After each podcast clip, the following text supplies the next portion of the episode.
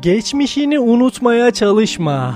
Geleceğini değiştirmeye çalış. Geçmişini unutursan geçmişinin sana gösterdiğini de unutursun. Yani sana verdiklerinin hepsi birer hediyedir. Hiç önemi yokmuş gibi davranma. Daha çok önemli olduğunu bil. Çünkü kesinlikle önemlidirler. Böylece bazı davranışlarını tekrarlamamaya karar verirsin. Bir kez böyle bir karar verirsen geçmişini kendi haline bırakabilirsin. Kendi haline bırakmak unutmak değildir. Sanki onsuz boğulacakmışsın gibi geçmişine sarılmaya ona yapışmaya son vermek demektir. Asıl onun yüzünden boğulursun. Geçmişini, kendini kim olduğun düşüncelerinin içinde ayakta tutmak için kullanmaktan vazgeç. Bu eski rotayı bırak ve yeni kıyılara doğru yüz. Harika bir geçmişi olan insanlar bile konu onların kim olduğuna geldiğinde geçmişlerine sarılarak ondan yararlanamazlar. Buna zaferlerine takılı kalmak denir ve hiçbir şey büyümeyi daha hızlı durduramaz.